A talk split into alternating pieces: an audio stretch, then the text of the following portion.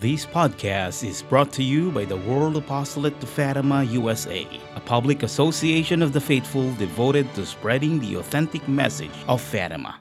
Hello, my name is David Carollo, the Executive Director of the World Apostolate of Fatima, Our Lady's Blue Army. I want to speak with you about the troubling happenings in the church which have dominated the news these past few weeks. Certainly, it is sad when anyone acts contrary to the laws of God and is even more troubling when those that we look up to and trust fail to live up to their responsibilities. The very foundation of our faith is shaken. Certainly, those who are guilty of crimes and those who help facilitate these actions must be punished. But we must be careful not to support actions that will do serious long term damage to the Church of Christ. Her enemies are many and are ready to attack as a wild beast attacks a wounded animal. Thou art Peter, the rock, and upon this rock I will build my church, and the gates of hell shall not prevail against it. The optimal word here is prevail. Throughout history, the church has suffered persecution and difficulty. It is no different now. Whether these attacks are from the outside or from within, they are nonetheless attacks against the body of Christ. There are many good priests and bishops, truly the majority who labor faithfully in the vineyard of the Lord.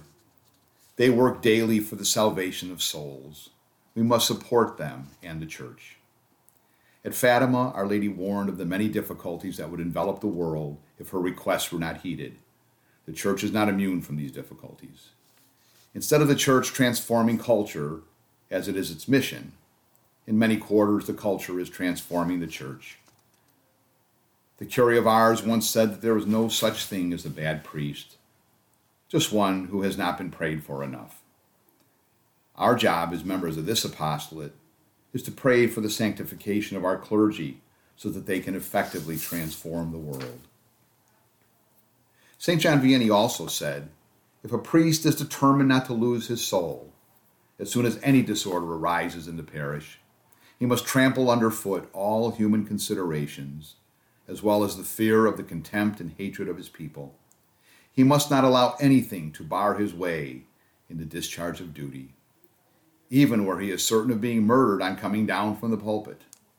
A pastor who wants to do his duty must keep his sword in hand at all times. We too, as laity, must keep our sword in hand at all times. Our sword is the rosary, the weapon, as St. Padre Pio called it.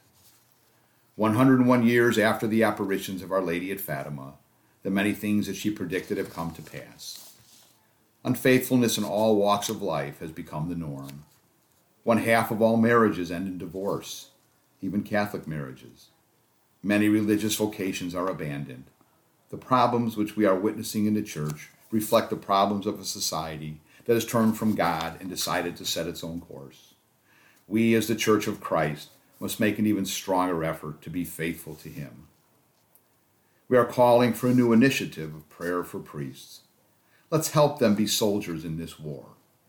It is indeed a war, and the consequences of losing this conflict is eternal loss of God. The Fatima message is one of prayer, penance, and sacrifice. Let us make a new effort to bring holiness back into the world. The triumph of the Immaculate Heart promised by the Queen of Heaven will come when we have merited it by our faithfulness. Our website, bluearmy.com, has many resources to help you grow spiritually. Join us in this effort to convert the world. God bless you.